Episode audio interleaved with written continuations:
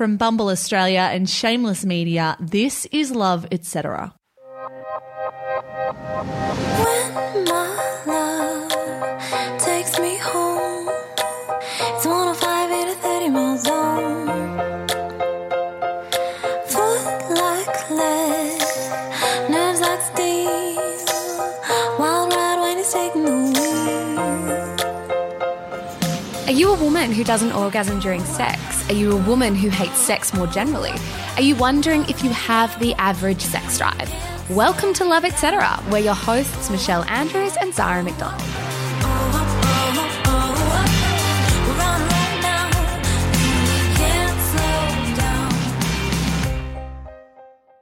Hello, you're listening to Love Etc., a podcast by Bumble Australia, the social networking app where women make the first move. On the agenda today, sex, but from the perspective of the women who don't actually like it. To do that, we're starting with an expert. Chantelle Otten knows her shit when it comes to sex. She's a Melbourne based psychosexologist who has a bachelor in psychological science and a master's of science medicine. The first question we had for her was a very simple one How common is it for women to not orgasm during sex? There's a huge amount of women that think that they should be having orgasms through penetration. Realistically, it just doesn't happen for the majority of women. So take the pressure off. Uh, 75% of women will, will not be able to orgasm through penetration. So focus on the clitoris and how you can rub against it, or do you have to be having a full orgasm? I think that uh, the types of orgasm vary, and you can have a huge amount of pleasure without having that kind of burst at the end and that come down. A lot of women can't orgasm. A good like 20% just can't do it. So, what can you get from the sexual experience that is awesome? Think about the type of senses that you enjoy. So, we have touch, we have sight, we have sound, we have hearing, and we have taste. Which is your favorite in the bedroom? And a lot of people say touch. And I ask them, well, how do you experiment with touch? Can you experiment with the type of pressure or maybe the instrument that is touching you? Maybe you use a feather instead, or there's a lot of sex toys out there that are, are wonderful for uh, different types of stimulation as well. And if it's sight, what can you do to make your vision in the bedroom interesting? Maybe you introduce candles or lingerie or uh, different types of outfits. And uh, if it's taste, maybe different types of lubricants or massage oils or just, I don't know, sweat from your partner. So I ask them to maybe take the pressure off orgasm and just look at pleasure a lot of the time. There are a lot of women that I see that say they've never orgasmed, but they are having orgasm symptoms, such as kind of fluttering feelings in their vagina or tension build up and then a bit of a drop a lot of these women aren't so in tune with their bodies and they think this is really disappointing is this what an orgasm is like and it, it takes a, Uh, a anorgasmia is very difficult to treat but it takes a little bit of time to to teach them how to be mindful and present in their body and kind of remove any anxieties um, and just be happy with what is going on in there and see if they can develop it further. I know this is a big question, but could you explore just some of the reasons why women listening to this podcast might find sex painful or really unenjoyable? What are some of those that might cause that? Yeah, that's a. I'm really glad you asked that question because it's a huge part of my practice. There's one main condition that I treat that I would say maybe 25% of patients within this clinic come in with. It's called vaginismus. So it sounds like Christmas for the vagina, but it's opposite. It's like Halloween. I feel like you've said that before. uh, this is how I explain it. And basically, it is when you have a very tight pelvic floor and uh, pushing maybe um, a tampon in or a finger or a penis is very difficult and it feels like burning razor blade like sensations in the vagina. Uh, one in five women will experience vaginismus, so extremely common, extremely easy to fix. So I often put up posts about this on my Instagram, and then I have so many DMs from women who are saying, I've got this, how do I treat it? I'm developing an online course because it's that easy, you can fix it at home. Uh, but vaginismus is basically where your pelvic floor is tight and you have to retrain it to be able to fit something inside your vagina. Uh, and it will take a couple of weeks, and you have to use dilators, which are kind of like different sizes of, of vibrators in a way, to stretch it out. Um, or you can see a pelvic floor physiotherapist as well. There's another condition called vulvodynia, which is where you have uh, uncomfortable feelings, maybe kind of heat or burning feelings on your vulva, which is the whole outside of the vagina. So, where your kind of lips are around your clitoris and down towards the anus. And uh, when you have sexual pain in one area, you will usually then have another condition come up at the same time. So, a lot of women with vulvodynia will also get vaginismus because they're anticipating pain. So, they're starting to clench their pelvic floor muscles, which will then end up in vaginismus symptoms. There is another one called lichen sclerosus, uh, which is where just the inside of your vagina, the the tissue will change a little bit and start. Um, I guess uh, bonding together with other tissue. It's extremely painful. I'm not going to explain that in too much detail because you will need to see a gynecologist that is specialized in sexual medicine to treat it or a vulva dermatologist. Uh, and there are a few other ones, but you know that has to do with STIs and, and just different kind of conditions and UTIs and you know uh, candida. I didn't, know, I didn't know some of those, like the burning sensation and stuff. Was mm. It's interesting to me that, I mean, this is your entire work field and you have a full time job and a clinic out of it. Mm. And yet it's a conversation that a lot of women aren't a part of and they wouldn't even hear, the, ha- won't have even heard the terms before. Mm. How, how isolating is it for the women that come into this place that experience these things where there is no public conversation about it? It's it's extremely isolating. They all think they're alone, and when I tell them one in five women have it, they go, "What?" Because they've often gone to see a GP who's not diagnosed it properly, and maybe they've gone five years with it, maybe they've gone fifteen years with it, and their GP has said, "Just have a glass of wine and relax, and you'll be fine." Or they've gone and got a Pap smear, and their Pap smear has been fine, and they can put a finger or a vibrator in themselves, but as soon as their partner comes close to them, then their pelvic floor tightens. So it is a psychological and biological condition, uh, and you have to diagnose it through history taking, not actually through a physical examination. So it's it's extremely isolating, and they feel like they're freaks, especially if they've never had uh, penetration. There's a lot of unconsummated marriages out there because of this condition. And it's really, really sad because it's super easy to fix. So, uh, hopefully, with a little bit more education and podcasts like this, we can get the word out there and people won't feel alone anymore. What would you say to, to a woman who felt crazy for not liking sex? Penetrative sex, that is. I mean, it's. I mean, is it that big of a deal? To be honest, no. What can you do in the bedroom that's still fun and enjoyable? And how can you work with your partner to make it a great time? I don't think it's crazy. I think it's good to explore why. Uh, and to explore what types of sexuality you can have. It is important to have sexuality in your relationship for a lot of people. And if you're trying for a baby, of course, it would be beneficial if you can do it in a, in a nice, natural way. Uh, but I always just say, what can you do on, on the menu? I mean, maybe penetration and orgasm are on the dessert menu and you can have entree and main in a different way. Maybe it's about nipples for them or just body touch or making out uh, or things, you know, that are a bit more kinky.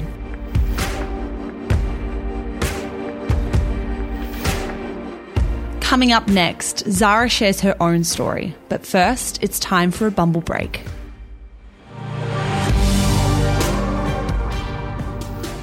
Mish, you know how much we love a rooftop party, and on Sunday, June 30, Bumble are throwing the ultimate rooftop party for their Melbourne users. This sounds amazing. That's right, guys. On Sunday, June 30, Bumble are throwing a rooftop pride party at the Emerson in celebration of World Pride with a free rainbow shot on arrival for anyone who shows their Bumble profile. How good's that? The party will include a love and equality themed performance from drag queens, fundraising for Victorian Pride Centre, merch giveaways, and might we add again, a free drink on arrival for anyone who shows their Bumble profile. If you're in Melbourne, download the Bumble app and match with the Rooftop Pride Party profile for more information. Make the first move with Bumble. One app, three modes, one mission.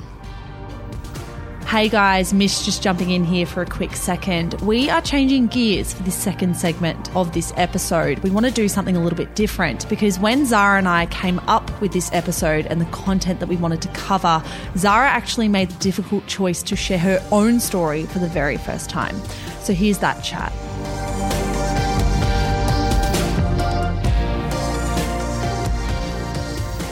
All right.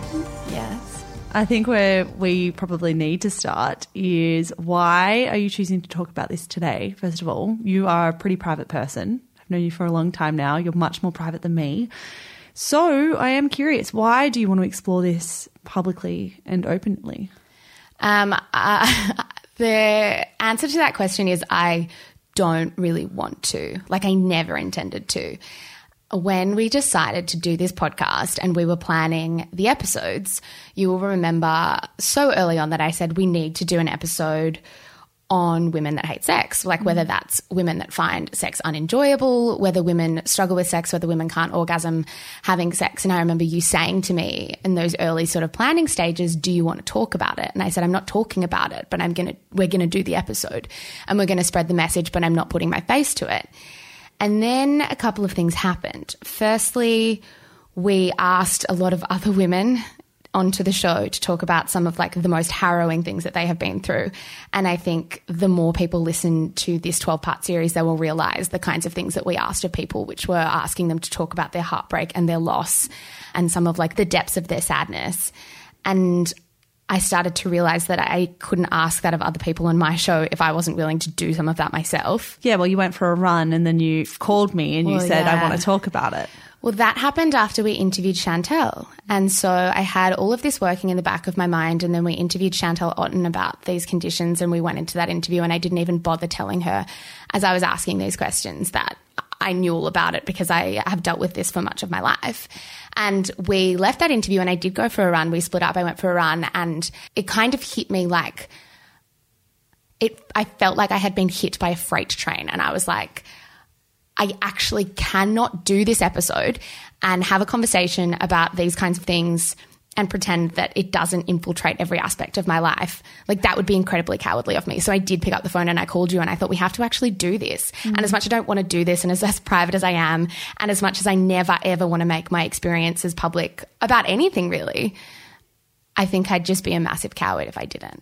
Really dove into the deep end with this one. It's literally no turning back now. Um, I guess the second place then is tell me about the moment when you realized that something wasn't right. It's a funny question, this one, because I think with hindsight, I can pinpoint the minute something wasn't right. I just didn't know that it wasn't right at the time. So I think it, it dates back to being 12 or 13 and getting my period. And it was two things around my period. The first was that I was always in pain, and the second was that I hated using tampons. I could never work out why people were so effortless about tampons. Like it physically hurt to put them in.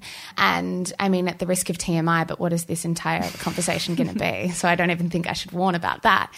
I remember my mum buying my sister and I tampons, and I would always request this the smaller size, like the mini size, where people often joked that they're like, "What is even the point of a mini tampon?" Because you need to always pull them out. But they were the only size that kind of didn't hurt me as much as the others. Like it physically hurt to put them up. And I can imagine that would have been confusing because lots of people at that age, like I remember when I was 13, 14 getting my period, that I struggled to use tampons anyway. And that it might just be a natural thing where you're thinking, well, my friends might be struggling to use these. It's an awkward time. Like you're figuring out your body still. I definitely struggled with tampons for like a year, figuring out how to actually do it. So in your head, you might have just been like, well, maybe this is how lots of people experience tampons for the first few years. 100%. And I think there's a lot to say about how women experience periods and pain and sex in those early years because nobody talks about it and there's nobody to guide you through it. So there's very much a sense that maybe this is how it's meant to be. That was probably the first point. Later, when I was 16 or 17, the pain around my periods became pretty overwhelming. I was always exhausted when I had my period. Um, and when I was 17 and I was starting to try and have sex, I was so confused because I was in so much pain. And I was so confused as to why it was happening, whether it was just early days and something was not quite right, whether this was the kind of barrier that a lot of people needed to push through. Like breaking your hymen pain. Exactly. But when I was 16 and I was going through a lot of this period pain, I went to the doctor and I had a conversation with the doctor about it. And the doctor said, Look, you've probably done some Googling. And I was like, I have not done some Googling. I am a great student. I would never do that. And she said, You probably think it's endometriosis, but it's not. Come back to me in a year if you're still in pain. So I obviously went home then and did some Googling. And actually looked into endo. And then I was like, okay, well, she doesn't think, she doesn't seem to think that that's what I have. So I'm going to keep rolling with the punches. And then a year later, when I did start having sex, and then I started Googling that and I started putting a lot of these things together, I thought, I don't think I just have endo. I think I have vaginismus. And I think these two things are like inextricably linked. So a year to the day, I went back to that doctor and I was like, there's all of these other things going on now. And you can't tell me that there's nothing wrong. Like, you cannot tell me that these things aren't linked. And so she said, You're right. And we went through a million stages of getting that diagnosis right. So that was a GP. That was a GP. Where do you go after the GP? Go to a gynecologist, but you go to more than one. The hardest part about endo is that you can't diagnose endo unless you are put through surgery and they can actually open you up and look inside of you. And in order to reach that point to make sure they don't unnecessarily put you under, they have to put you through all of these tests, which involves shoving a lot of things up you. And the irony of that is that I wasn't just dealing with endo, I was dealing with vaginismus too, which means those things were inherently incredibly painful. So in order to find out what was causing me so much pain, they had to inflict pain. Are they often linked? Vaginismus? Um, not always, endo? not always, but I think there is there is a definite link there for some people, and for me, they were. Around this time, were you reading stories from any women who came out and linked the two, or did you find anything online that was comforting or that you sought solace in? It's so funny you asked that. No, I deliberately avoided it. Like I didn't want to consume anything. The more I have thought about this in the last few weeks, the more I've realized how denial has played a role in all of this, right? And I didn't seek anything out. I deliberately didn't. I remember so well, and you'll remember this too, but you won't remember it from my perspective, obviously, mm. because I wouldn't have said anything. But I remember when we were working at Mamamia, and we were working a Saturday shift, and we were both writers at the time. We were super green, and we were both working from home separately. And I, I think you were working this day because you'll remember the story. There was a story that went live on the Saturday that was from a woman who writes in the US for BuzzFeed. Yeah, I remember this. Yeah, and she wrote a story that we had republished, and it was like it it was titled "What It's Like to Date When You Can't Have Sex." And I remember seeing that story go live, and it was an afternoon. I was sitting at home, and I remember watching it. Um, it's so dumb. See, like even just need like rem- remembering these moments is just like so dumb. I think because I'm also embarrassed because I know it's so first world, and there's like so many worse things that people go through. But I think there's the more I talk about this, the more I the more I talk about this, the more I realize that it was just complete isolation, not the issue. So I remember sitting at home and I remember watching it shoot to the top of Chartbeat. And for those who don't know what Chartbeat is, it's this tool that journalists use to work out who's clicking on what story at once. And I remember it was read by like 20 times the amount of people as anyone else was on the next story. And I think you would think in that moment that I would find comfort in that, that someone was writing about it and there's a story. But I remember being angry. I was so angry. And I held it together for the rest of the shift. And then at the end of the shift, I lay in bed in like the fetal position, so angry because I thought, everybody's clicking on this because I'm a freak show. Like everybody's clicking on this because they can't possibly understand this experience because it's so bizarre. People can't understand it because it's so weird. And I was annoyed that I had been made example of, even though I wasn't even part of the story and no one even knew. Looking back on that, do you think that maybe people were clicking on it because lots of people had experienced it without a vocabulary to talk One about it? thousand percent. I think talking to Chantelle and talking to more women in the recent weeks, that's exactly what it was. I think if we're talking about these kinds of issues, they're affecting 20 to 25% of women and nobody's talking about it. And for me, like I, I want to flag over and over and over again. There are so many worse things that anybody could go through. Like this is on, in terms of things that you can go through, the actual physical issue is kind of a non issue. It's the isolation and it's the loneliness and it's the fact that you don't talk to anyone about it that actually drives you mental. Well, particularly because the conversation about women and sex is so shrouded in shame a lot of the time. Like, you shouldn't really be talking about sex as a young woman in today's society because it's not seen as decorous. Means that we don't have conversations, which means that people who are suffering legitimate medical issues go unnoticed and unseen and they become invisible. I am interested as someone who has never experienced this before, and it might be a nitty gritty question and one that you don't want to answer, but what is the pain actually like? What does it feel like? So for me, with regards to vaginismus, and all of these things kind of manifest in different ways, but for vaginismus, in the early days before I kind of really worked on it, it was I used to try and explain it to my boyfriend at the time, which didn't make him feel very good. That it was like there was a knife up me, and then the more I dealt with it. So I went to gynecologists, I went to a pelvic floor physio, I went to a sexual health therapist as well. There's a lot of avenues to take with this kind of stuff. It does not feel like that anymore. In fact, these days, once you actually go through the motions and do the work and put the exercises in, you'll never feel like that again. It just depends on the day for me now. Like, stress is really bad with these kinds of things. If I'm stressed, my whole body will tighten and it will mean that it will be way more painful than the average person. If I'm relaxed and I'm in a good space, then it will be okay. I don't think, I can't think that there will ever be a day where I think it's great, but I'm happy. I'm happy with that because A, I know how far I've come, and B, I know there are a lot of women that that are in the same boat. I mean, we talked to Chantelle before, and she said that a lot of women just don't orgasm during sex, and that's just a thing that women deal with that nobody else talks about. How does this affect a romantic relationship? Um, that's an interesting question. I don't think it can't, but uh, I don't think I ever let it break my relationships, and I don't think that this would ever be something that could break a relationship. I think my denial and my inability to talk about it or deal with it probably broke a relationship more than once, for sure. And that's not to say that this was a direct result of the breakdown of relationships, but it's the kind of idea that this led to X, which led to the Y, which led to the breakdown of a relationship It's in like a breakdown of communication. a complete breakdown of communication.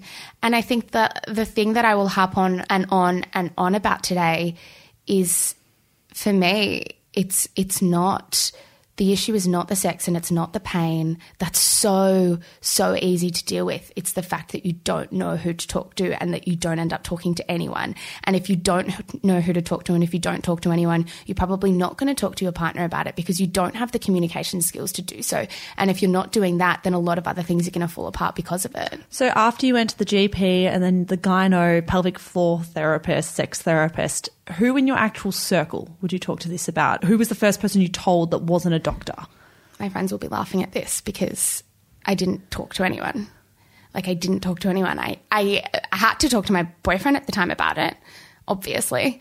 Um, it took me maybe, this will sound outrageous, but it took me maybe a year to tell my mum.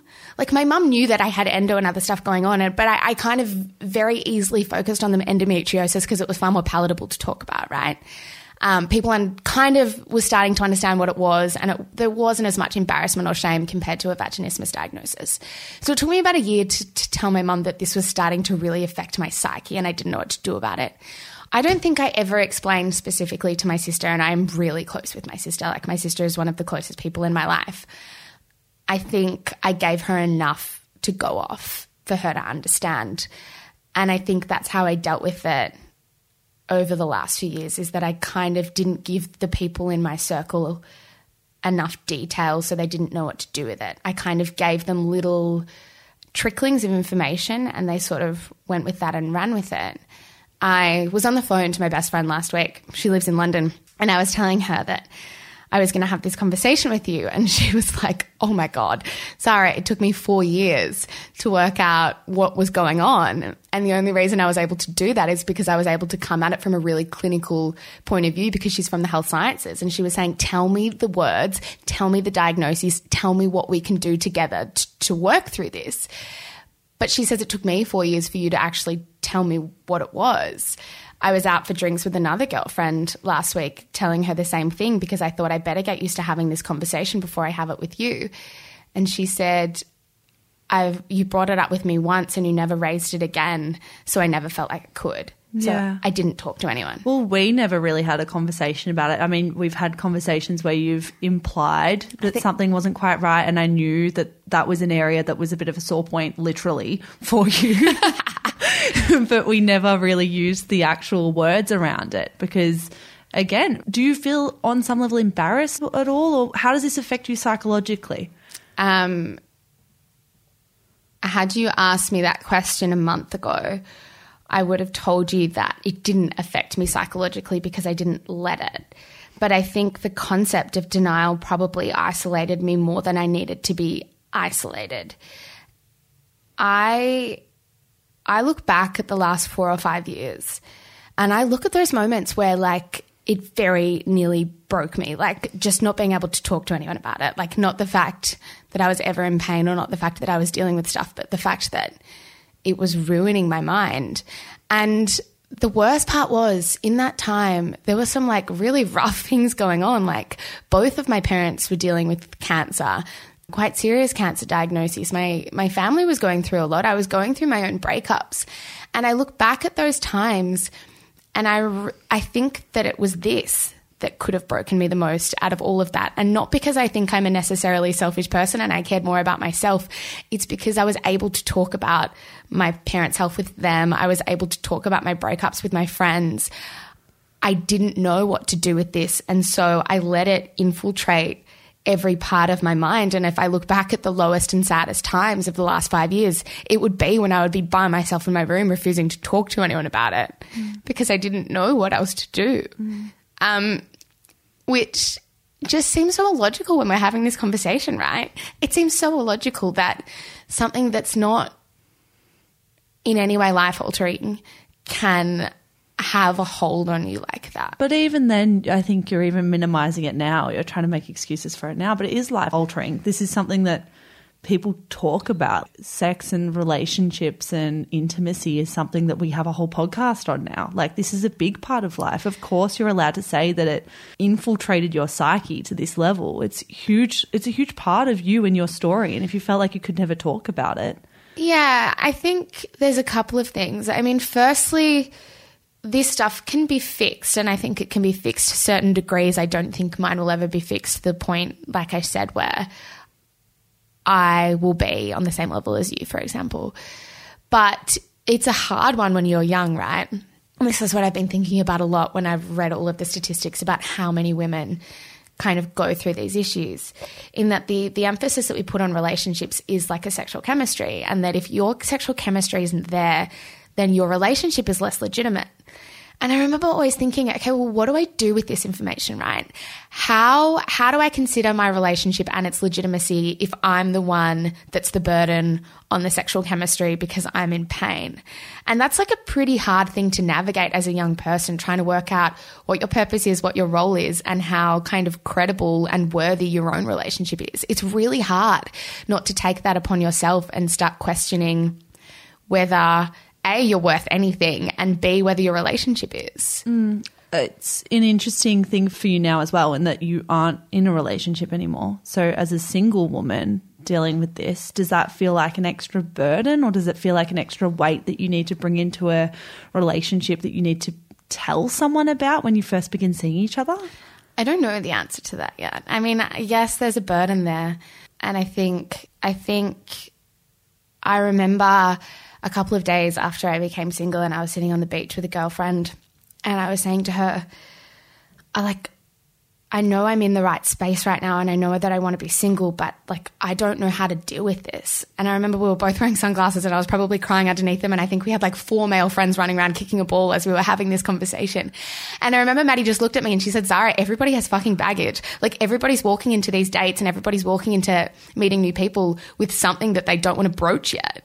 Like this is just one thing. And I think I held that pretty close to my chest and still do. Um, of course, it's something that I think about but I also think that in the last few weeks, I've been thinking that this has actually fundamentally changed my personality for sure. And I, I didn't realize it at all, but I think it's fundamentally changed my personality, particularly when it comes to, to thinking about who I'll end up with. Because when all of this stuff was going down in those very early adult years, I remember thinking, well, I am fundamentally flawed. And if I'm fundamentally flawed and I am going to bring someone, if I'm going to be a bit of a hassle in the long run, I need to make sure that my personality is near centimeter perfect and that my work is like centimeter perfect and that I come across far more of a, of a put together person than I feel. And I think you kind of overcompensate confidence wise because of that. And I thought if, if people meet me and they find this stuff out, I don't want them to think I'm too much of a fraud. Like, I want them to think that there's enough going for me that they would still bother dating me with all of this, like, under my belt. So I think weirdly, it forced me to be more confident than I felt, which is strange in hindsight. And I think when it comes to ever meeting somebody, it will be that, that kind of, it feels like a maths equation. Like, my personality and my work and my sense of kindness or loyalty needs to be worth more than the average person because I can't give as much as anyone else in other aspects. So you're literally trying to compensate. Completely. Do you feel like in that mo uh, it must feel a lot I just thinking about it myself in that every time you would go there with someone that you almost have to cop it like you have to feel like you have to feel pain for their benefit Well, it depends on the day. I think I should reiterate that. Like sometimes it's fine. It's the nervousness now that I don't know what day it's going to be and I don't know what's going to happen. And I don't want to drag some random person into that. Like you don't want to drag someone into that. But it is sometimes it would be it will absolutely be a sense of just copying it, like taking one for the team. Which sounds weird, but sounds super weird it doesn't it? But I don't know. I think sometimes you're more than happy to do that for another person's happiness. And I never feel like I'm giving up any part of myself. It's just like sometimes, very occasionally, the price I have to pay. do you think that conventional medicine could do more to recognize women's sexual health problems like this I think it's horrific that nobody talks about it. And I think that's not on the fault of conventional medicine. I think there's actually a lot out there to treat this. I think it's a communication breakdown between women. I think it's a communication breakdown between the media forgetting that this is a story that they should be talking about. And I think it comes back to the fact, and this is me guessing and uh, projecting my own experience, but I think because there's so much shame, like you said at the very start, around the conversation of sex and women, that women probably aren't talking to their friends about this. And if they're not talking to their friends about this, then no one's going to work that works in these kinds of industries where they tell stories and thinking that it is a story. And if that's not happening, then we're not talking about it on a public level. And if that's not happening, then nobody realizes that it's a thing and everybody it's not legitimized can- yeah everybody's just sitting in their rooms, like literally in darkness, going through it themselves. So I don't think it's a conventional medicine thing. There are so many avenues to fix this, and I wish someone had told me that really early on. In that you will be fine. Like you will be completely fine. And generally, I feel pretty fine. That sense of optimism wasn't there. It felt more like a freak show. yeah. How do you feel about dating in the future? Um, are you hopeful are you optimistic about it still I mean, I'm not a masochist. I'll end up with someone I hope. I hope. And I think you'd need to have something a bit worse than this to keep someone away forever. well, yeah, it's true. Your personality's enough. to keep people away. no doubt about it. I do feel hopeful. I think it's like one of those things where I'll get to where I need to be. There'll just be a few extra added hurdles. A lot of people have those extra added hurdles, and that is completely fine.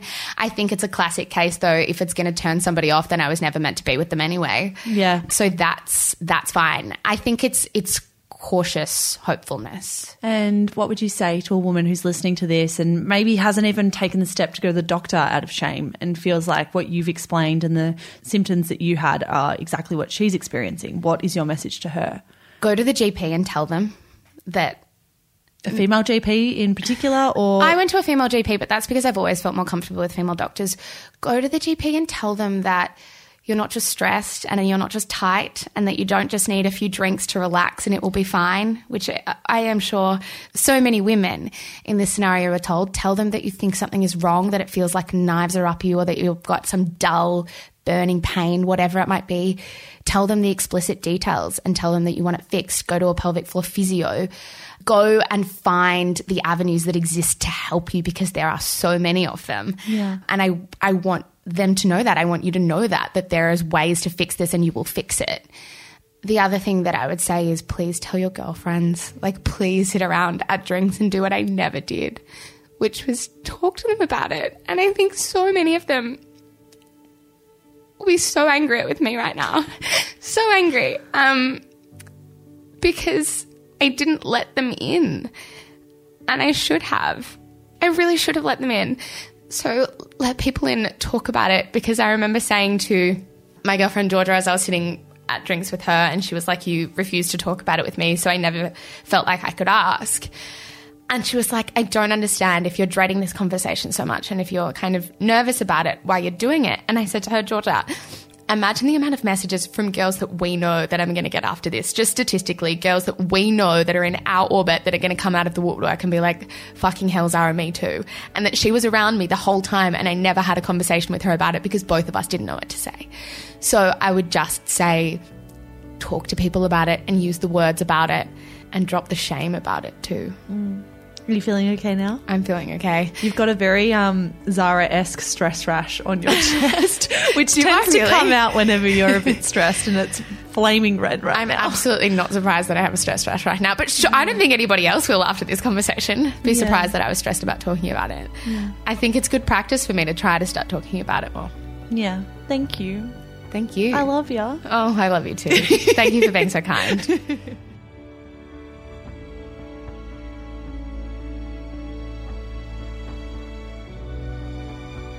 Love Etc. is a production from Shameless Media. Sign up to Bumble Australia, the social networking app where women make the first move towards friendship, professional, and romantic relationships.